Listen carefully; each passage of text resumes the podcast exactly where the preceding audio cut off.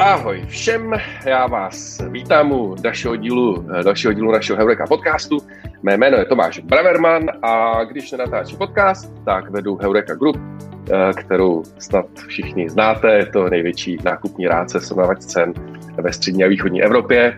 A samozřejmě, pokud se chcete dozvědět víc, koukněte třeba na heureka.group. Tak, promo číslo jedna, na který jste zvyklí. Já jsem dneska vlastně chtěl jenom vám říct, že z Heuréku po dlouhé době jsme se dostali k takovému velkému milníku, kdy vlastně switchujeme uh, frontend Heuréky z takového archaického starého frontendu um, na moderní responsivní web. Máme s tím spojený teda nejenom jako změnu frontendu, ale jako architektury, mikroservisový a tak dále. To není podstatný. Chtěl jsem vám říct, že teď to bude nastávat, pouštíme to postupně v průběhu února a, a postupně navyšujeme. Trafik na tuhle novou responsivní verzi eh, na desktopu, tak, eh, tak když padnete do toho testu, tak, eh, tak se soustředíte na to, jak se vám používá a, a budu rád, když mi pošlete nějaký feedback na tomas.braverman, CZ, na Twitter nebo kamkoliv. No a když už jsme u toho feedbacku, tak samozřejmě budu rád i na feedback na tenhle podcast, který doufám, že se vám líbí. A pokud se vám líbí, tak tak vůbec neváhejte o tom říct svým kamarádům, nebo tweetnout, nebo, mi dát, nebo nám dát nějaké hodnocení na všech těch podcastových aplikacích, anebo tak. No a e, ještě na úvod jsem vám chtěl říct poslední věc. Pokud jste koukali na e, minulý podcast s Petrem Kasou, e, který teda byl podle feedbacku skvělý, tak pokud jste to neudělali, tak to určitě udělejte. Tak v každém případě vlastně minulý podcast s Petrem Kasou byl poprvé, co se mi reálně podařilo natočit video po asi čtyřech neúspěšných pokusech, eh, kdy jsem mi to vždycky nějak vyplo, no prostě nakonec jsem koupil eh, kameru, eh, GoPro kameru a podařilo se mi to načít, podařilo se mi to natočit. Ne teda úplně jako celý, celý ten rozhovor, protože GoPro kamera se vybila, což mě teda přijde trošku vtipný vzhledem k tomu, že byla plně nabitá, tak prostě nevydrží ani hodinu, ale to je jedno. V každém případě jsme na YouTube, eh, ten díl, a ukázalo se, že to byla správná cesta, jenom na YouTube prostě to do téhle chvíle zkouklo asi 350 lidí, takže v tom určitě chceme pokračovat, eh, ale eh, budeme zakládat vlastně separátní YouTube kanál, který se bude jmenovat Heureka podcast Tomáše Bravermana, tak pokud chcete na nás občas, občas koukat i s videem, tak, tak tam koukněte a určitě nezapomeňte dát odebírat, abyste věděli o každém novém díle. No, uh, ale uh, vidíte, že uh, tentokrát to natáčíme teda ne v té místnosti, která teda vypadá jak sauna, ale sauna to není s, s tím Petrem Kasou, ale, ale online, což je teda způsobený tím, že za a, za a tím, že jsem v karanténě už 14 dní, moje žena, moje dcera mají covid, já teda za těch 14 dní jsem to nechytil, což mě teda připadá neuvěřitelný, ale tak ještě, ještě nějakou dobu chci být radši zavřený, to je jeden důvod. A druhý důvod, že náš host Eh, který ho za chviličku představím, není z Prahy, a eh, no a prostě jsem byl línej za ním jet, eh, to se taky přiznám. No a navíc jsem v té karanténě, že jo. Tak, takže doufám, že to prostě že to bude OK. Omlouvám se, určitě bude trošku snížená kvalita. Prostě ten nahrávání přes online prostě zkrátka není tak kvalitní jako, jako offline, takže, takže se omlouvám za sníženou kvalitu audia, ale snad to prostě bude poslouchatelný. Tak, a to je eh, všechno na úvod, eh, co jsem chtěl říct. No a teď už pojďme k tomu hlavnímu a nejdůležitějšímu, a to je náš ctěný host. Já jsem strašně rád, eh, že u nás podcastu můžu přivítat mého kamaráda, skvělého člověka a člověka, kterýho já hrozně obdivu, stejně asi jako půlka téhle republiky, a to je zakladatel a CEO Kiwi.com, Oliver Dlouhý. Oliver, ahoj, vítám tě u nás, díky moc, že jsi přijal naše, naše ne, povstání, ale pozvání. Ahoj, ahoj, díky moc za pozvání, je mi ctí tady být. Prosím tě, jak se máš? Jak to všechno dáváš psychicky? Tak, taková zahřívačka na, na úvod. Mám se dobře, a psychicky, no co, no je to, je to krize, a je to největší krize uh, našeho odvětví asi vůbec, a takže samozřejmě uh, biznis uh, nešlape tak, jak bych si představoval, ale je to moje práce se s tím nějak vyrovnat, takže tak to, tak to beru a rozhodně se jako z toho nějak nesypu. No. Jasný. Hele, uh, už jsme covid vlastně? Ještě ne, nebo nevím o tom aspoň. Jo, jo, jo. tak už začínáš být minorita v téhle země, kde jsme bez ten covid. Ale, eh, a kde vlastně teďko, eh, koukám, že jsi asi doma, o tebe je známý, že, že bydlíš v Jindřichově Hradci, ale eh, vlastně v kancli vy máte v Brně a že vlastně každý den jezdíš tam a zpátky, což je teda docela dlouhá cesta, že vlastně na cestě jako makáš, a když jsem se o tom s tebou bavil minule, tak si to hrozně pochvaloval. Ty jsi vlastně, a pak jsem někde čet, že jsi na léto byl, odjel někam do teplých krajin, kde, jak to vlastně teď máš, kde teď přebýváš? Tak teď jsem doma v Jindřichově Hradci a do práce nebo jako do kanclu do Brna teď jezdím většinou tak jednou týdně, protože tam máme no, třeba 30% lidí tam chodí, takže není tam moc, moc s, kým se, s kým se potkávat. A, taky zároveň chci jít jako malinko, malinko příkladem, protože říkáme všem vlastně kivákům, že kdo nemusí, tak ať, ať nejezdí, nechceme podporovat šíření, šíření tohohle, tohohle blázence. Um, máš pravdu, mám takový jako letní, letní místo, kam, kam nebo ne letní, kam prostě odjíždím kdykoliv to jde, um, to je uh, vlastně u Barcelony uh, malý městečko Costa de Fels, um, kde, kde máme jako malý domek, tak tam občas jako pobývám, ale teď právě vzhledem k tomu, že ten travel je takový složitý, tak už jsme tam strašně dlouho nebyli a mrzí mě to už plánujeme, když tam zase, zase podíváme. Hmm. A no, tak to je na auto asi dost daleko Barcelona, no. A jezdíte na tam vůbec stejná pravidla?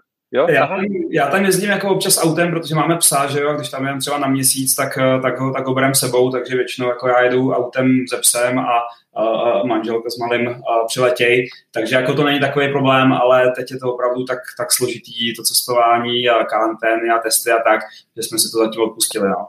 Hmm, hmm, jasný, jasný. Uh, good, Oliver, já samozřejmě uh, se s tebou chci hlavně bavit prostě o, o kivy a, a té krizi, protože vy jste, vy jste jedno z nejvíc zasažených odvětví, že jo, letectví, hospitalita a chci se s tebou o tom bavit, je tam těch témat hrozně moc, a ať už, ať už jako vlastně ty vratky těm, eh, těm lidem, že jo, za, za ty neuskutečněné lety, ale vlastně, jak jste to jako ve firmě dali, hrozně mě to zajímá, Eh, ale ještě, eh, ještě než se k tomu dostaneme, tak jsem chtěl možná jenom 10 minutek eh, strávit o, o Kivi samotným. Prosím tě, tak jenom na úvod, že o Kivi je jako založený v roce 2011, takže jste taková že jste ještě docela mladá firma, mladší než my teda mimochodem. 12. Eureka. Já Eurece 12. 12. 12. No. Jo, vlastně, ježiš, teď už, no, to je, já se vždycky, mě vždycky trvá dva měsíce, než si zvyknu na to, že je nový rok. No, eh, já vždycky o Heroice říkám, že jsme taková milvka, a tak vy jste, vy jste ještě, vy jste ještě teenager, teenagerka. Eh, no.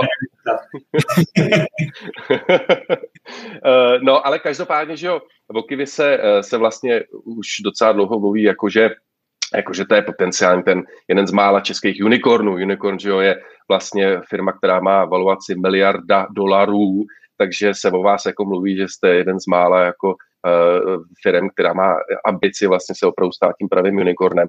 Pověz nám prostě možná o těch číslech, a asi si pojďme teda říct čísla z roku 2019 a ne z roku 2020. Jo, tak 2019 se nám relativně dařilo a ten obrat byl a na český, když to přejde do nějakých asi 33 miliard korun, takže a jeden asi z největších uh, českých jako e-commerce projektů. Co je důležitý vlastně i pro Českou republiku je, že 98% toho obratu šlo zvenku, přičemž většinu daní platíme tady, takže myslím si, že um, České republice jako přinášíme obecně z tohohle hlediska jako, jako hodně, hodně, hodně hodnoty.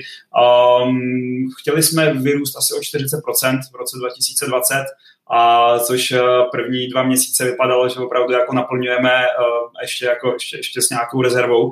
A, a, no a potom, potom vlastně začátkem března se to všechno sesypalo, no. A jak jsme si asi všichni všimli, bohužel. Hmm, hmm. No k tomu se dostaneme. Ještě mi řekni, prosím tě, asi v té vaší dráze uh, Kivy hrálo velkou roli vlastně Eh, ten rok 2019, vlastně těsně před tou koronavirovou krizí, kdy, kdy jste prodali eh, lehce přes půlku firmy americký firmě, americkému investorovi General Atlantic, eh, což o čem se hodně mluvilo. Samozřejmě se spekuluje o valuaci, kterou ty asi nemůžeš úplně jako 100% komentovat, ale nabádám posluchače nebo hlavně divák YouTube, aby podle aby podle uh, výrazu tvé tváře zkusili poznat, jestli kecam nebo nekecam. ne, tak uh, spekulovalo se vlastně o prodeji asi za 3 miliardy, uh, s tím, že to bylo lehce nadpoloviční půlka, tak teď čekám, jak se budeš tvářit. podle úsměvu tak nějak. Uh, nicméně uh, vlastně uh, tehdy se mluvilo o tom, uh, že ta valuace nakonec byla lehce pod očekávání. Co vlastně, jak to vlastně předtím, jak to vlastně probíhalo, co, co vlastně možná způsobilo, že byť teda ta částka byla krásná, hlavně nechce, aby to znělo, že, že, že, že to bylo jako málo, bylo to jako, je to samozřejmě krásná, krásná success story, ale i, i s tebou jsem se o tom vlastně bavil, že, že ty si nakonec jako nedoporučil úplně investorům v této valuaci eh, prodávat, tak vlastně co to tenkrát jako všechno způsobovalo?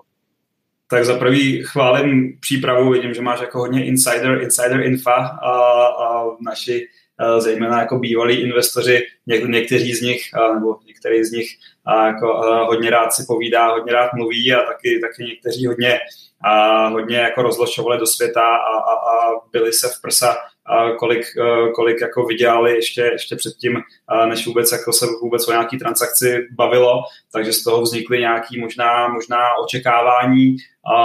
Um, já nebudu komentovat, jestli, jestli a jak um, se ta výsledná částka jako blížila nebo neblížila těm očekáváním, ale myslím si, že tak, jak to dopadlo, tak to bylo naprosto férový a, pro všechny zúčastněný. Bylo to prostě, bylo to z mýho, podle mého názoru win-win deal, který zcela odpovídal v tu chvíli, v tu chvíli jak trhu, tak firmě, tak nastavení a vlastně naší, naší, naší cap table a, a já jsem za to byl strašně rád. Jo, jo, OK. A e, vlastně, e, vlastně, když se tak jako o tom přemýšlím, tak e, to bylo jako úplně super timing, ne? Co se týče, že, že jako mít za sebou prostě silný americký fond v této šílené době, tak ještě, že tak, což? No, jak jsi říkal, já ne, že bych jako vyloženě nedoporučoval, a nedoporučoval jako někomu vystoupit s, s, s Kivy nebo tak, ale um, necítil jsem jako nějakou urgenci. My jsme jako furt rostli, uh, byli jsme ziskový, generovali jsme dost jako jak, jak narůst, eh, tak jako na, na, na nějakou rezervu. A uh, pokud by to tak pokračovalo, pokud by vlastně nepřišel, nepřišla pandemie, tak um, by to tak bylo i nadále a jako ne, nebyl jako vyložený důvod, nějak nás nepálilo, nepálilo to, uh, to prodat. Takže jestli narážíš na to, jestli uh, zpětně, uh, kdybych věděl, co se stane, tak jestli bych uh, jako mnohem víc tlačil na ten prodej, tak ano, uh, protože opravdu General Atlantic jako jeden uh, z největších prostě jako blue chip private equity uh, hráčů uh, je opravdu firma, která nejen, že má za sebou kapitál, ale, ale je to extrémně profesionální uh, investor, který má zkušenosti, který prostě podobných firm viděl tisíce, dokáže nám pomoct jak vlastně v HR, takováhle krize má obrovský, obrovský tlak na tým, o tom se asi ještě budeme bavit a tak, uh, tak uh, i z nastavení prostě interních procesů, um, uh, reporting a tak dále. Uh, což jsou věci, které my jsme dřív jako trošičku opomíjeli, protože jak jsme na té růstové trajektorii, uh, prostě když prachy pršejí z nebe, tak prostě tak občas nějaký chybky v kontrolingu, občas, když se prostě tamhle někde uteče, uteče milion, tamhle prostě dva, tak, se, tak to tolik nebolí. A najednou, um, jak řekl můj kolega, takový ten malinký kamínek, který nás tím jako malinko tlačil někde v botě, tak uh, s tou krizí se stal prostě obrovským balvanem, který měl, uh, který uh, měl v podstatě možnost tu firmu totálně zničit a, a kdyby tady GA nebyli s jejich profesionálním přístupem, um, tak si myslím, že bychom byli, ne myslím, byli bychom prostě v mnohem horší pozici uh, tuhle tu krizi ustát. Takže, takže eh, v tuto chvíli vám, eh, jestli chápu správně, pomáhají prostě nejenom finančně, jako polštář beka prostě pro tohle šílený období, ale, ale i jsou vaším supportem. Jak oni vlastně na tom jsou se svým portfoliem, jako uh, mají víc takhle postižených firm nebo diversifikovali dostatečně a, a to své portfolio mají zdraví? Mají teď, myslím. Mají pět firm, který, který v krizi jako byly jako hodně zasažený a my jsme samozřejmě jedna z nich, a nemůžu komentovat uh, jako další, ale, ale třeba mají velkou investici v jednom v jednom velkým, velkým autobusovým dopravci a tak, a který taky byl nějak zasažený a tak. Takže, takže e, ale obecně e, vzhledem k tomu, my jsme vlastně samozřejmě pod technologickou částí uh, Journal Atlantic. Já moc nevidím, co se děje, co se děje v, tý, uh, v těch ostatních odvětvích, ale ta tech část jako uh, na krizi relativně jako hodně profitovala, takže jako net-net jsou na tom hodně pozitivně. Jasný, jasný. Hm, tak o to spíš vám můžou, jako vás můžou supportovat. No. Mm. Pojďme ještě ke Kiwi. Eh, vlastně, jestli to chápu správně, tak to to jako největší USP, nebo to, co prostě dělá Kivy právě tím, tím úspěšnou, tu úspěšnou firmu, je vlastně jako ten algoritmus, protože eh, jako, jestli to chápu správně, tak vy jste vlastně jediný, kdo dokážou perfektně nakombinovat lety různých leteckých společností, tak aby mě dostali z místa A na místo B prostě tou nejlevnější a nejrychlejší a prostě nejlepší, nejlepší kombinací letu. Je to tak? Řekni nám něco o tom algoritmu, ale prosím tě, laicky, jo. Jasně, uh, tak ono, algoritmus je obrovitánský zjednodušení. Ono to je vlastně celý ten způsob um, vlastně získávání těch dat o těch, uh, o těch letech, uh, jak ze stránek těch leteckých společností, tak z globálních distribučních systémů uh, třetích stran a tak dále. Uh, takže vůbec jenom jako najít a, a získat ty letenky ty data o těch letenkách eh, v nějaké formě, která je potom zpracovatelná, je obrovská, eh, obrovská část vlastně našeho, eh, našeho biznesu a naše, na, našeho know-how. Potom, když ty data získáme, což znamená, máme vlastně databázi těch nejlevnějších letenek, tak jak se prostě různě nabízejí, různě na webech, různě v těch rezervačních systémech a tak dále, tak potom pak přichází to, čemu se vlastně dá říkat ten algoritmus, kde ty data jako různě kombinujeme a hledáme vlastně ty nejlep, nejlepší routingy, nejlepší trasování, jak se dostat prostě z bodu A do bodu B přes prostě nějakých x, x dalších míst. Takže tohle je ta algoritmická část. A potom, když už se to najde, tak ještě další oříšek je, jak vlastně ve chvíli, když se to někdo chce koupit ten let, tak jak to zabukovat, jakým způsobem vlastně to obstarat, protože letenky to je strašně volatelný biznis ve smyslu ceny se tam mění v podstatě každou, každou minutou. Takže um, tam uh, něco jako kešování nebo prostě předspracování těch dat je hodně složitý, protože uh, jenom, jenom od chvíle, kdy člověk otevře, otevře třeba booking stránku uh, do té doby, než vyplní všechny údaje a zabukuje, tak se cena může několikrát změnit. A teď vlastně, když, uh, uh, když ta letenka se ještě skládá z několika letů různých separátních, třeba od různých společností, tak prostě ta náchylnost na ty změny je tam obrovská. Takže jenom jako ustát to nějakým způsobem buď ty změny absorbovat nebo, nebo si podržet prostě ten let, když už čekáme, že ten zákazník se to opravdu koupí, tak to je zase, to, je zase to know-how v tom, v tom processingu a v tom, v tom uh, order fulfillmentu vlastně, jak to říct, zpracování těch objednávek, uh, uh, který je jakoby dal, dal, další ta vrstva, uh, s kterou pracujeme. A následně ještě další, a to teď už jako poslední vrstva, je potom uh, takzvaný post-booking management, uh, což znamená vlastně manažování toho celkového itineráře ve chvíli, ve chvíli když, už je, když už je hotový a zabukovaný. Um, zákazník může chtít přidat um, zavazadla, může chtít uh, si zvolit sedadlo a tak dále, což je relativně jednoduchý, pokud máte jeden let od jedné aerolinky, tak jak to prostě prodávají všichni naši konkurenti, ale ve chvíli, když máte třeba v jednom itineráři uh, 4-5 různých letů od různých aerolinek, tak ta komplexita v podstatě narůstá, narůstá exponenciálně. A zase mít v databázi všechny informace o všech cenách, všech sedaček na všech letech a, a, a tak dále. Nedej bože, když, a teď samozřejmě v covidu se to stává jako na, na, na strašně moc velkým procentu itinerářů, když některý Eh, když některý let se změní z toho itineráře, tak to může roz, eh, rozhodit celý, celý itinerář.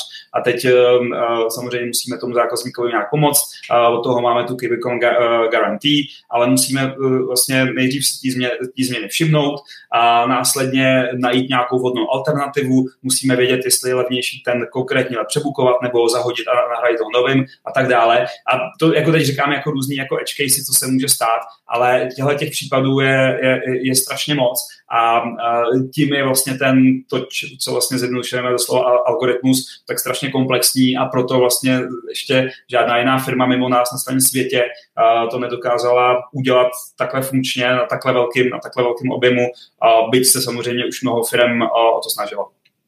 Hmm, hmm. To je zajímavé. A vlastně, uh, kolik vlastně je podíl jako těch, uh, těch uh, letů, který jsou vlastně takhle jako komplikovaní, to znamená, kde navazuje víc spojů. Já teda musím říct, že já vás používám i, i nebo teď používal jsem, i na prax prostý let z ČSA z Prahy do Bratislavy a tohle se někdo ptá, proč to nekoupíš na ČSA stránka a říkám, nevím, prostě jsem zvyklý kupovat na kivy, tak to jenom jako pro tvoje info, ale, ale říkám si právě, že tyhle těch jako jednoduchých letů asi, asi je většina, nebo není? Tak za prvý děkuji za přízeň a doufám, že uh, zase budeš nás používat, až, až se začne lítat. Uh, a za druhý, uh, aktuálně to máme třeba 50-50.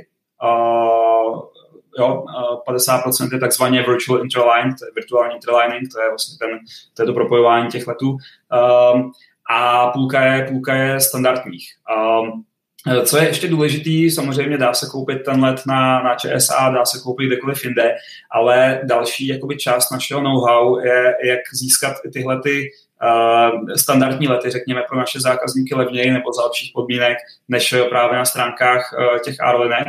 A to je samozřejmě postupný proces, uh, takže já nemůžu teď říct, že jsme na na všem nejlevnější, ale za uplynulý rok jsme udělali strašnou práce na tom, že právě i uh, ty klasické lety u těch, u těch klasických uh, aerolinek dokážeme ve velké míře a čím dál se zvětšující míře nabídnout tím našim zákazníkům levněji než přímo na těch stránkách aerolinek. My už dneska umíme i třeba low costy jako Ryanair, který nedává žádný provize a tak, tak stejně také umíme nabídnout levněji zákazníkům než, než přímo na, na webu Ryanairu, takže to je trošičku reklamy.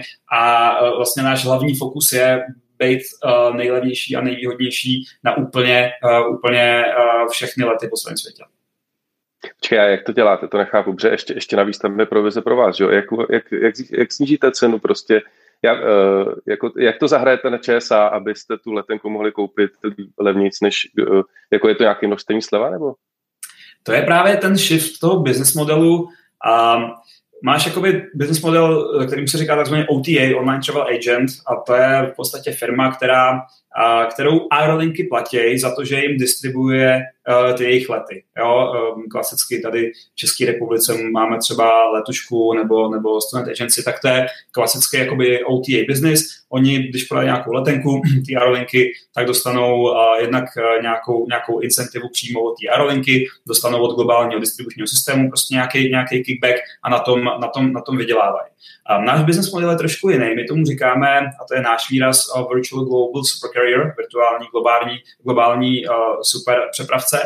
A, my vlastně um, my jsme jako adaptovali ten business model uh, přímo toho samotného kariéra, přímo té samotné uh, samotný aerolinky.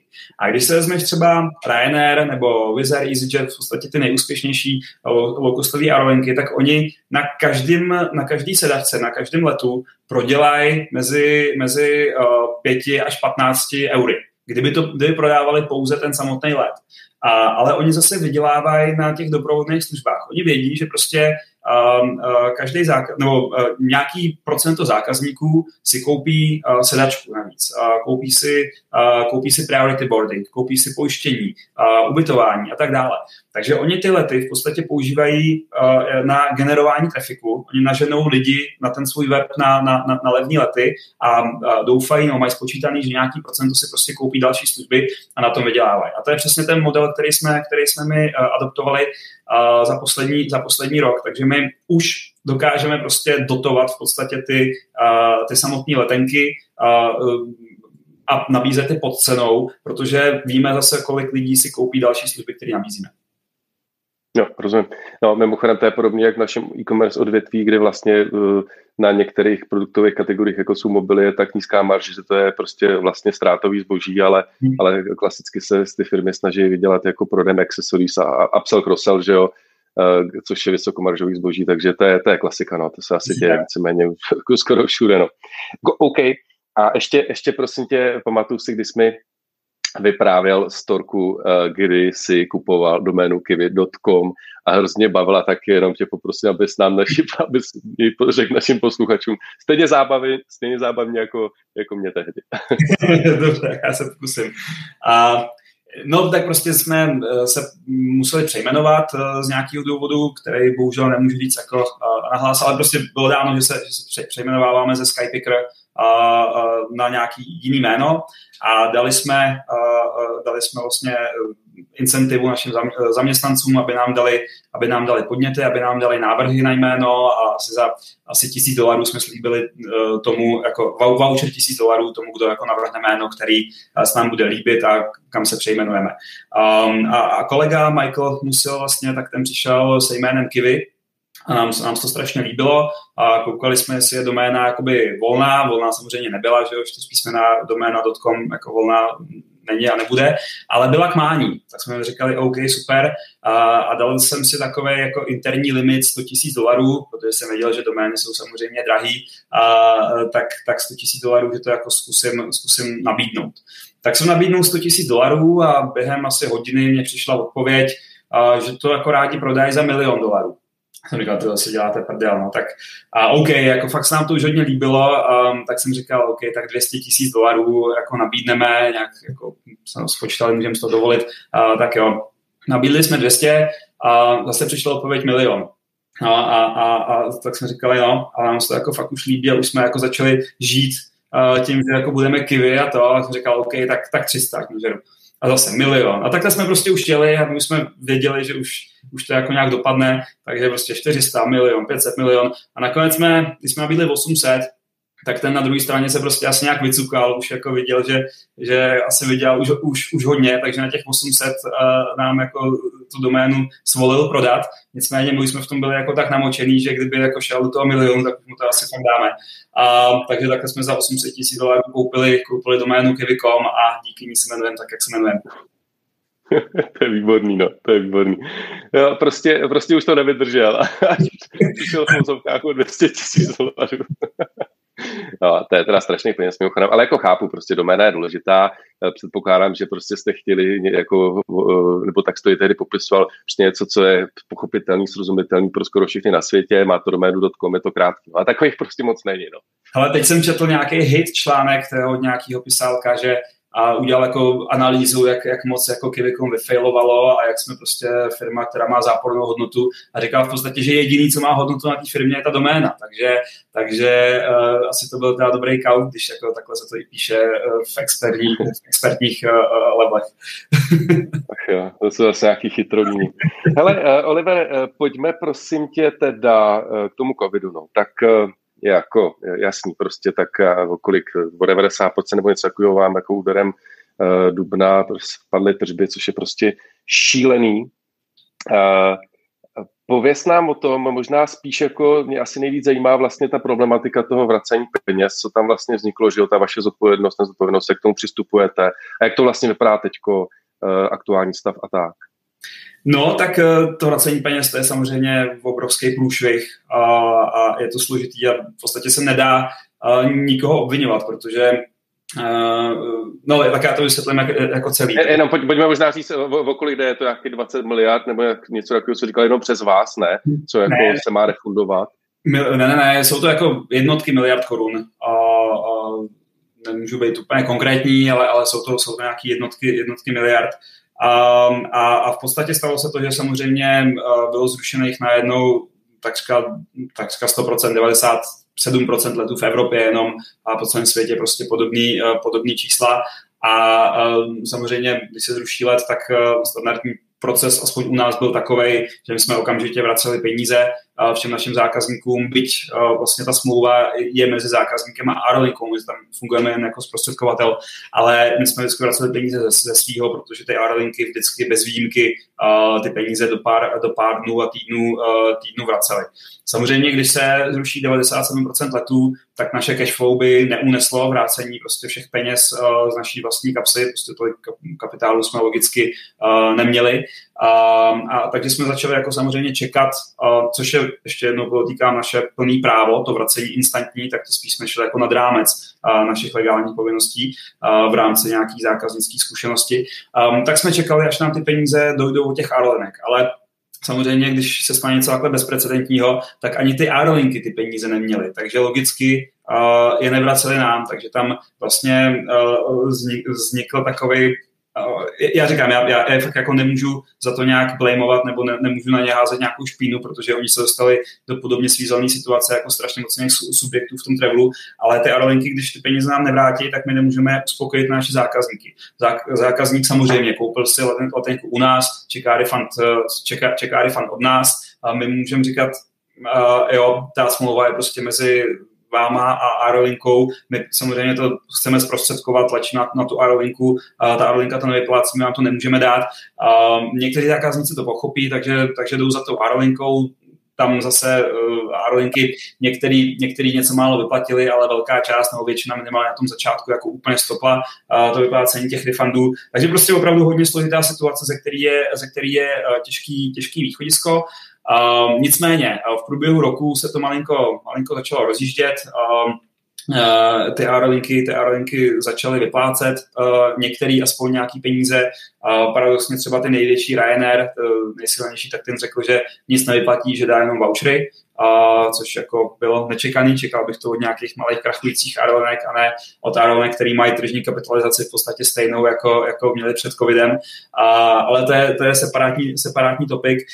Um, každopádně, uh, dneska uh, nám chodí každý týden prostě nějaký peníze, my je obratem, obratem posíláme dál našim, našim zákazníkům, takže ten počet těch, těch nespokojených zákazníků, který, kterým ty aerolinky dluží, se postupně snižuje.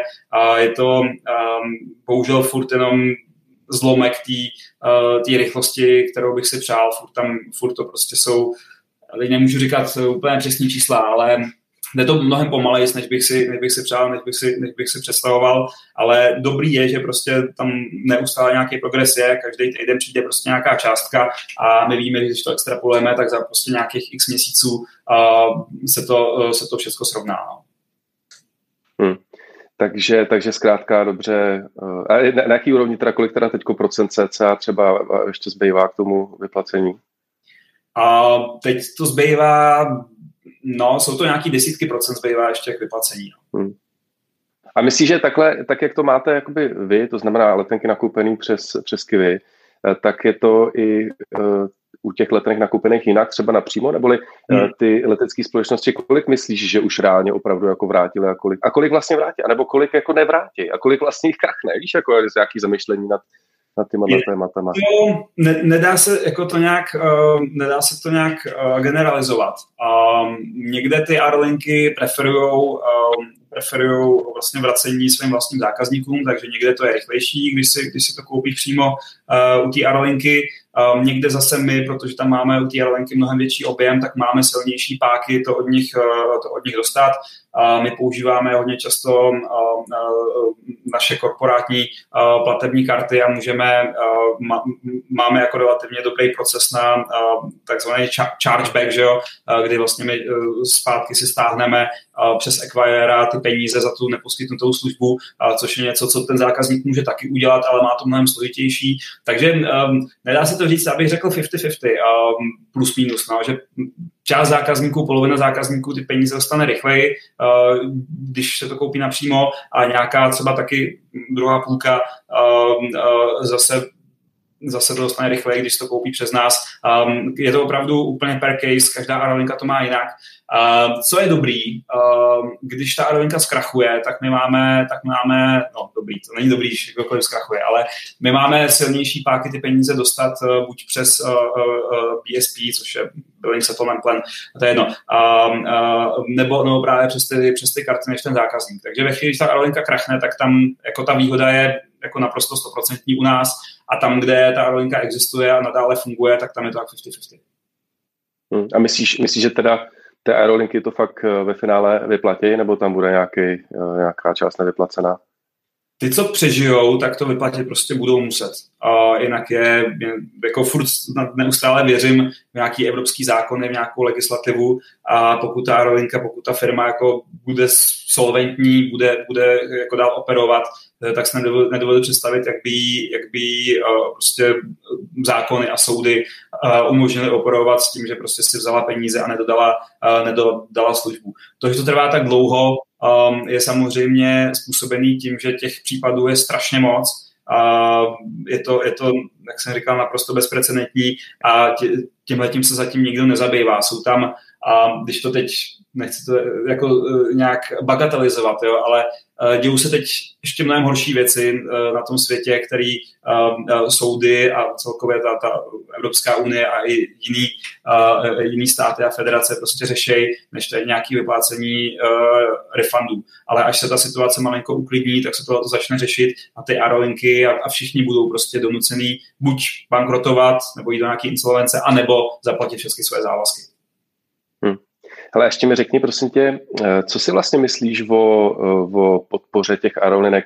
Možná jako hodně se mluví o tom, o tom případu vlastně Smartwings, že jo, českýho, kde teda aspoň lidi kolem mě jako hrozně hejtujou to, že, že, jim, že by jim stát měl pomoct ať už, ať už jde vlastně jenom o garanci toho úvěru. A já jsem jako like, ale vlastně si tak jako laicky říkám, sakra, tak jako kdo jiný než ty aerolinky, který vlastně to odskákli jako jedni z nejvíc, jako je to jedno z nejvíc postižených odvětví, že? tak vlastně pokud tady ten stát podporuje uh, prostě hospody a, a všechny, proč by vlastně neměl podporovat aerolinky a můj pohled na věc je, že jasně v téhle době se mají podporovat biznesy, které jsou postižený. A ne všichni, to znamená jako uh, asi nedává úplně smysl z, snížit daně všem, že jo, jak udělal tady uh, náš pan Agroferták, ale má, podle mě se má pomáhat jenom tak, kde, tam, kde je to vlastně potřeba, ale ty aerolinky, z mého pohledu tam to prostě potřeba je. Co si vlastně o tom myslíš? Um, já, no, já si myslím, že to je komplikovaný hodně. Uh, tak jak když to jako trošku, trošku zobecním. Pokud je nějaká firma, která platí daně a platila daně, zaměstnává na území toho státu lidi, generuje zisk, prostě přináší nějakou hodnotu, a nějakým způsobem se stane, že najednou prostě přijde, přijde o svoje tržby nějakým externím faktorem, který, který se sama nezavinila a který postihl třeba celý odvětví. A je důvodný se domnívat, že tenhle ten faktor dříve nebo později pomine a ta firma bude moct pokračovat, generovat tu hodnotu jak eh, eh, pro, pro, pro stát, tak pro své zaměstnance, tak i samozřejmě pro své, eh, pro své vlastníky. Tak mně přijde naprosto v pořádku, aby, aby, stát, aby stát takový firmě pomohl. Jsem spíš zastáncem u těch velkých firm, aby to bylo formou úvěru nebo garance a garance úvěru, než přímo jako nalití, nalití kapitálu, protože tam si to nedovedu představit, jak by se to dalo, když je to privátní samozřejmě firma, jak by se to dalo uh, uh, udělat, aby to bylo čistý a aby tam prostě nevznikaly nějaký, nějaký problémy. Um, ale jak říkám, uh, je, je to v podstatě pragma, může to být pragmatický rozhodnutí. Prostě ta, a, ta firma prostě státu vynese, vynese x na daních, na sociálním zdravotním pojištění, zaměstná tolik lidí, přinese tolik hodnoty, stát jí prostě půjčí tolik peněz za komerčních samozřejmě podmínek a ty garance a m, předpokládám, že víš, že Kivilotkom taky využilo podobného, podobného úvěru, tak to je tvrdě ziskový biznis pro ten, pro ten, pro ten stát. Jo? Tam tak za tu garanci se platí, za ten úvěr se platí, je tam nějaký procentní fíčko, je tam nějaký, je tam nějaký flat fíčko, ale zejména my tady díky tomu udržíme tisíc pracovních pozic, z toho uh, 500 nebo 600 jo, uh, jsou, jsou jako pozice jako, jako s obrovskou předanou uh, hodnotou a jak říkám, všechny, jak jsem říkala, všechny tržby jdou ze zahraničí, takže to je jako net profit. Takže já věřím a samozřejmě můžu být trošku biased jako tím, tím naším příkladem, ale takhle se to snažím co nejobjektivnic jako obhajovat. Pokud ta firma tu hodnotu přináší, tak ten stát by jim měl pomoct, pokud si tu svoji svízel nezavinila sama. A co se týče nějakých přímých dotací, do aerolinek, což se samozřejmě taky zvažovalo, což se stalo v různých státech v Evropě, tak tam je to hodně složitý, protože aerolinka se dá považovat buď za, buď za normálně privátní, privátní biznis a tam je to absolutně nedává smysl. Ale pak jsou některé aerolinky, které na, které na některých trasách vlastně provozují ty trasy a, a ten stát to bere jako součást nějaké dopravní infrastruktury, něco jako je třeba dálnice. Že? Ty trasy by nedávaly třeba smysl provozovat za komerčních a tržních eh, podmínek a, a je to třeba, jsou to trasy, kde lítají občani toho státu prostě za prací a ta hodnota se prostě vytváří tím, že eh, díky tomu prostě vydělávají peníze, které zase v tom státě zpátky utrácejí, když se vrátí. Jo? Takže tam mi to jako jakž tak smysl dává, ale přesto bych byl příznivcem, nežli lejt peněz, peníze přímo do té do uh, aerolinky, tak normálně udělat, uh, udělat tender, Uh, my chceme prostě, aby kdokoliv prostě operoval tuhle tu trasu v takovýhle frekvenci letů, uh, v takovýhle prostě kapacitě. A ať prostě uh, privátní aerolinky bydujou na to, kolik chtějí od toho, od toho státu uh, přispět, aby to pro ně prostě bylo, bylo zajímavé. Místo toho, aby se lili peníze uh, do, do prostě obrovské firmy, uh, která, která uh, jako dělá jak tyhle ty uh, strategické trasy, tak i komerční trasy. Takže in general nejsem jako příznivcem přímého lití, lití peněz do aerolinek. Myslím si, že se to dá udělat mnohem, mnohem férovějc a v konečném důsledku levnějc pro ty, pro ty vlády. Hmm. Mimochodem, myslí si, že teda kdyby, kdyby Smartmix ve finále eh, zkrachlo, že by to teda odskákal i jakoby český uh, cestující, nebo že opravdu ten trh by, by, by ty trasy jako dřív nebo později zaplnil uh, rychle. Já ti dám jenom takový osobní příklad, já dost často jezdím, jsem lítal, nebo lítám do Lublaň, že, kde máme ofisy a vlastně tam byl přímý spoj z Prahy, ale pak ta slovinská společnost Kracha Adria se jmenovala a od té doby to tam prostě napřímo nelítá, no, takže pro mě jako velká škoda. Tak jak, jak by to vypadalo, myslíš, v tom českém případě? Um, těžko, těžko, těžko říct. Uh, uh, já možná komentuju ten příklad s tou, s tou Adrií. Um, tam ta firma zřejmě zkrachla proto, že ty trasy, které byť jako pro tebe byly výhodné, tak asi byly nerentabilní. No. Takže za mě, pokud někdo provozuje biznes, který je, který je nerentabilní, tak uh, buď ten stát, jak říkám, má nějaký, nějaký, uh, nějaký zájem na tom, aby, aby to provozoval a potom má udělat tender a nabídnout to prostě všem komerčním dopravcům a kompenzovat jim prostě rozdíl mezi, mezi uh, příjmama a nákladama, a aby to prostě pro ty dopravce bylo, bylo, bylo rentabilní, anebo prostě taková trasa nemá být operovaná. Hmm, chápu, chápu. No a teda eh, ještě mi řekni, kolik myslíš, že to teda eh, těch eh, leteckých společností nedá? Včera jsem, včera jsem dostal nějaký, nějaký poslední report, uh, už jich 40 zaučalo. Uh, po, celém, vlastně? po celém světě, do, na světě je třeba 600 nějakých relevantních uh, aeronek, takže tak už se blížíme k 10%. A, a myslím si, že to ještě zdaleka není, není finální číslo. Myslím si, že hodně aerolinek vlastně drželo nad vodou, držela nad vodou nějaká, nějaká vidina rychlé vakcinace prostě v prvním a druhém kvartálu. Na to nabrali peníze od investorů a, a, a to. Bojím se, že e, to další posunutí o ten kvartál nebo dva bude fatální pro myslím si, že překvapivě jakoby velký a jakoby, jakoby established hráče. Nebudu tady teď jako někomu dávat eh, polibek smrti, nebudu, nebudu konkrétní, ale myslím si, že nás ještě čeká jako relativně překvapivý uh, buď bankroty, nebo, nebo aspoň mer- mergery, uh, kvůli tomu, že ta jedna aerolinka už to prostě nedala. Hmm, myslíš, že to aspoň do nějaký míry bude ozdravný proces, nebo prostě je to ztráta no, kompletní? Uh, Myslím si, že to bude ozdravný proces. Myslím si, že a, hele, a platí, to i, platí to i v tom nejzasaženějším odvětví. Prostě ty, a, ty slabí popadají a ty silní nakonec budou silnější. A, a, a myslím si, že to je prostě, že se urychlí nějaký, nějaký proces, který, který by zabral prostě mnohem díl, byl by a, nákladnější nakonec a, a, a zdlouhavější, tak tak se to prostě jako vystreamlinuje a jak pro ten trh, uh, tak pro vlastně ty, který to sponzorovali, třeba i ty, i ty vlády, to nakonec je, je lepší řešení, než se prostě třeba ještě 15 let eh, s některýma prostě firmama trápit. Hmm, hmm. OK, pojďme možná k těm uh, zákazníkům, jak se vlastně bylo o tom, že ty zákazníci, byť uh, z toho právního pohledu, uh, pokud přijdou o tu letenku nebo nemají refundovanou, tak vlastně Eh, jakoby vaším právním závazkem není jako refundovat, byť se snažíte to nějak facilitovat a tak. Ale teda eh, dlužno říct, že jako samozřejmě zákazníci eh, nadávají na vás, že jo. A to je, já jsem a, a musí to být teda extrémně těžký. Já teda respekt tobě, že, že, že se neschováváš do kouta, že mně přijde, že naopak jako velmi veřejně to všechno komentuješ a, ale teda musí to být šílený. Já jsem třeba viděl tvůj, tvůj Twitter, tam některý, některý jsou schopní přímo tobě prostě uh, psát šílený hejty uh, v rámci tweetů a i jako by to musí dost obtěžující. Tak jak to vnímáš, ty zákazníky, jak se k tomu chováš, jak to na, jaký to na tebe má dopad a, a tak? No je mi to strašně líto, že jako to došlo sem.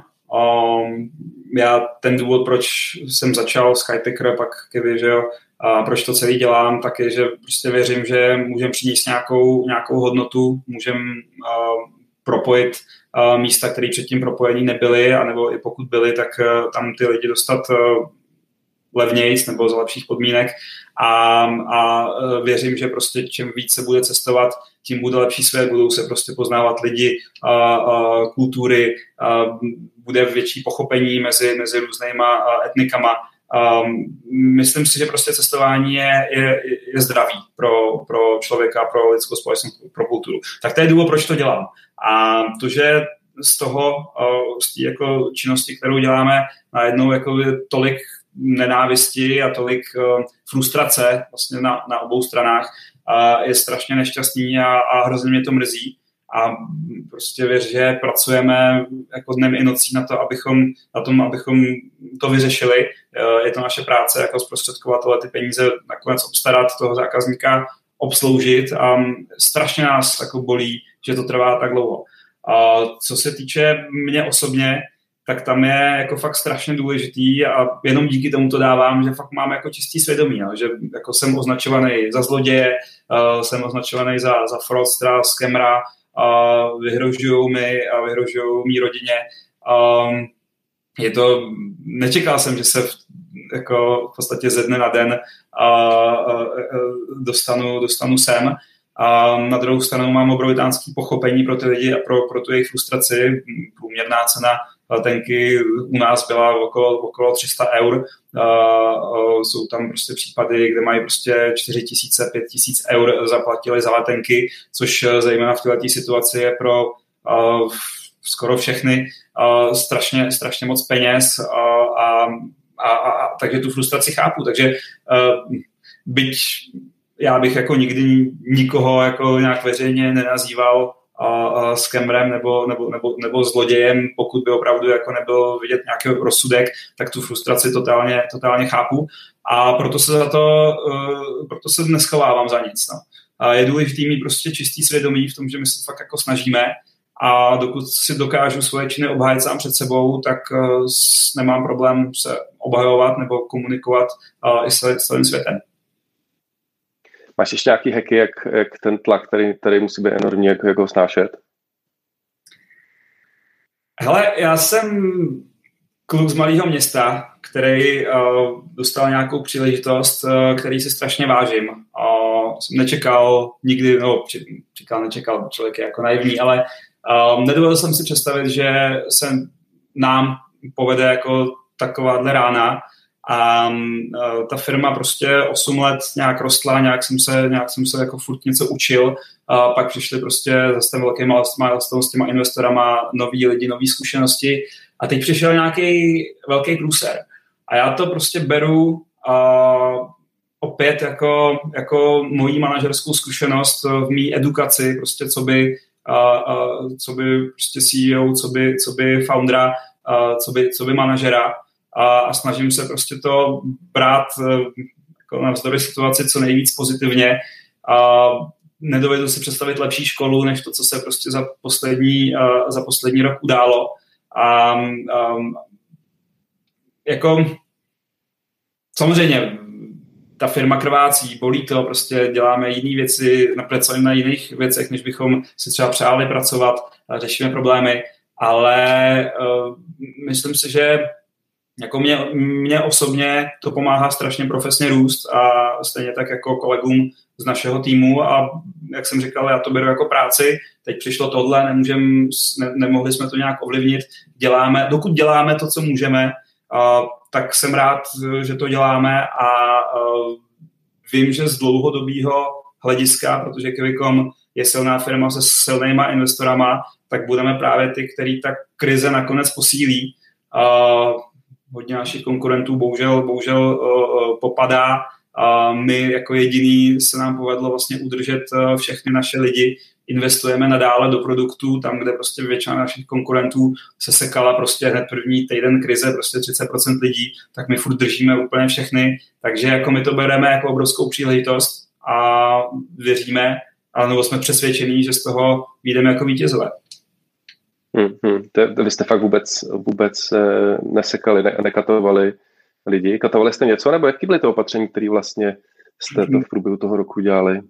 My jsme nekatovali náš eh, interní tým. A samozřejmě měli jsme jako přes tisíc lidí, asi no, hodně, hodně přes tisíc lidí, jako u vendrů, hlavně jako support, zákaznickou podporu na Filipínách, v Indii a v dalších zemích, tak to se samozřejmě snižovalo hodně, protože jako nebylo odůvodnění mít tolik headcountů, když nejsou žádný, žádný revenues. Ale fakt, co se týče jako našeho interního týmu, tak tam jsme, tam jsme nekatovali a je to vlastně náš, náš commitment těm, těm lidem. A my jsme řekli, ale uh, jsme v tom spolu, máme, máme silní investory, věříme produktu, věříme, že se jako trh vrátí zpátky a byla by škoda a vlastně ničit si náš hlavní asset, což je, což je náš tým. Um, takže Zrovna dneska jsem viděl, viděl Simona Sinka, asi, asi znáš, eh, takový známý, známý řečník, že jo? Tak tam mluvil o tom, jak když se vytvoří takový ten kruh, kruh toho bezpečí, a, a když vlastně ten tým se nebojí o svoje místo, a tak, tak naopak je ochotný prostě se třeba obětovat a, a pro, tu svoji, pro tu svoji firmu a jít třeba jako o, o krok dál, a nebo možná a, a, o, o, dva kroky, což je přesně to, co teď potřebujeme. A, takže my jsme od začátku říkali našemu týmu, hele, je to hrozný, budete teď číst hrozný věci o Trevlu, o Kivy, o naší zákaznické zkušenosti, o tom všem, ale my prostě nebudeme a uděláme maximum pro to, abychom nemuseli a, a, a sekat prostě a, a, lidi, protože prostě bez vás to nedáme. A myslím si, že to jako hodně rezonovalo s tím, s tím naším týmem a uh, strašně moc lidí prostě, hlavně na začátku, když to fakt jako všechno se sypalo, tak jsme prostě pracovali dny, noci, prostě já jsem se v 6 ráno zbudil, stejně už jsem nemohl spát, prostě jeli jsme do dvou do rána koly, pak si musíš dát tři panáky, aby se vůbec usnul aspoň na chvilku a prostě takhle to jelo několik měsíců, než se ta situace aspoň malinko, malinko stabilizovala. Um, já se nedovedu představit, že by uh, ten tým uh, jako šel až tak, zašel až takhle daleko pro tu firmu, kdybychom prostě první měsíc a krize se sekali 20% lidí a, a jenom podle tabulek, že prostě tak to bude a čus. Takže je to rozhodnutí, který je strašně drahý a pálíme teď strašně moc peněz každý měsíc, a, ale jak říkám, věřím, že díky tomu budeme a, a, a, nebo se staneme vítě, vítězi v tom v té naší industrii, až tohle to skončí. Hmm. Takže mezi tím tvrdě děláte i na produktu, že vlastně jste už zmínil, že jste teď si vzali nějakou vlastně miliardovou půjčku nebo tak, že si komunikoval, že to je hlavně prostě na rozvoj. Na čem to děláte? Já vím, že ta vaše vize, možná ještě krátce už se blížíme hodince, ale ta vaše vize vlastně líbí, že to nechcete jako se omezovat na lety, ale vlastně být opravdu, jak říkáš, door to door, jestli si to dobře pamatuju. Eh, tak eh, co jste vlastně v průběhu toho roku teda, na čem jste zapracovali, vize, jestli je stejná, možná jestli by si ji trošku popsal. Eh, tak vize je stejná, jako my, my chceme jako dlouhodobě opravdu uh, zahrnovat celý transport, ať to jsou uh, letadla, vlaky, autobusy, taky, taky jako městská mobilita a tak dále. Uh, nicméně jedna z důležitých změn v této krizi byla taky prioritizace nutná.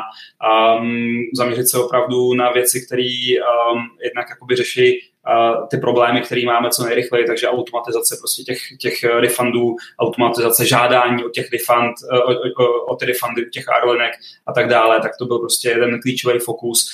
Um, co se týče té tý, uh, pozemní dopravy nebo té multimodal dopravy, tak to vždycky byl takový jakoby spíš strategický projekt pro nás, který um, dělal jenom pár procent našeho, našeho obratu, takže my jsme teď uh, víceméně jako zaměření zejména na, na, na letenky, protože tam, tam jako děláme nej, největší biznis a opravdu prioritizovali jsme uh, věci, které uh, nám přinesou jakoby instantní, instantní profit, instantní uh, revenue uh, vedle, vedle těch, kde je to jako spíš investice do budoucna. Uh, další věc, na který jsme jako hodně hodně uh, zapracovali, je ten product attachment uh, právě těch, uh, těch uh, ostatních produktů mimo, mimo uh, letenek, že jo, pojištění, uh, uh, seating, um, uh, baggage uh, nebo accommodation a tak dále. Pardon za ty anglizmy, já to, já to asi nemůžu říct česky takhle rychle. Uh, Uh, který nám jako umožňuje být víc konkurenceschopní a nabídnout prostě lepší cenu uh, pro, to, uh, pro toho zákazníka. Takže, takže teď pracujeme na projektech, které jsou opravdu totálně related k tomu našemu core businessu. Všechno ostatní jsme dali jako on hold a, a e, budeme to, budem to nějak uh, spouštět znovu, až, až zase budeme ziskový.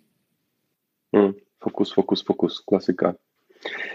Ještě, Oliver, a závěr mi řekni, co tě, eh, co tě z, z, z té zkušenosti, co jsi teď měl, co byla pro tebe jako největší frustrace a možná naopak, jestli tam bylo, co tě jako nejvíc potěšilo, jestli tě vůbec něco potěšilo.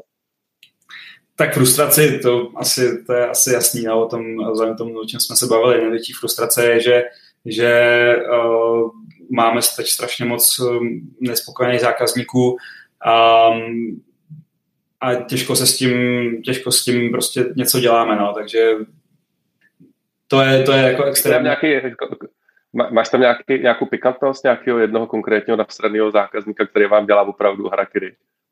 Hele, to ne, ani by mi jako nepřišlo, nepřišlo jako appropriate um, jako takhle mluvit o někom každý ten nastraný zákazník, jakkoliv prostě je vulgární nebo nebo ošklivý, tak prostě ten důvod je jasný, je prostě frustrovaný, protože ty peníze, co, co mu ta aerolenka dluží, potřebuje.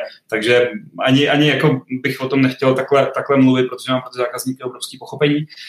A, takže, takže to, je to, to je ta frustrace a to takeaway uh, jako pozitivní.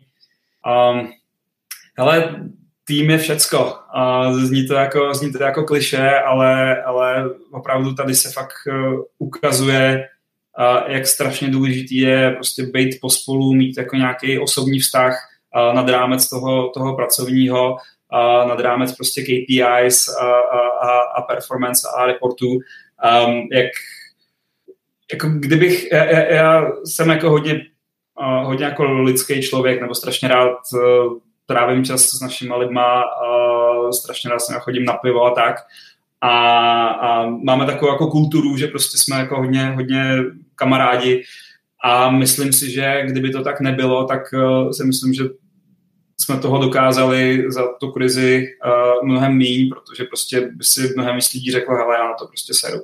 A, a, a vzhledem k tomu, že tam prostě ten vztah je a ta důvěra, asi ta důvěra, to je to nej, nejdůležitější, tam je, tak uh, to hodně lidí motivuje a prostě zabrat, protože vědí, že to společně dáme. Hmm. Super slova na závěr. Olivere, díky moc, že jsi, že jsi na nás našel čas. Bylo to samozřejmě eh, super jako vždycky pokud s tebou. Já eh, tobě a Kivi celému samozřejmě přeju všechno dobré, přeju, aby, co, aby teda co nejdřív jsme to provakcinovali, abyste se zvedli, a, eh, ale věřím, že to nastane a, a že toho že toho statusu toho českého unicornu dosáhnete fakt brzo. Díky moc za pozvání, byl to dobrý pokec, jak říkáš, tak zase někdy. Je to tak. Ahoj, díky. Ahoj. Čau.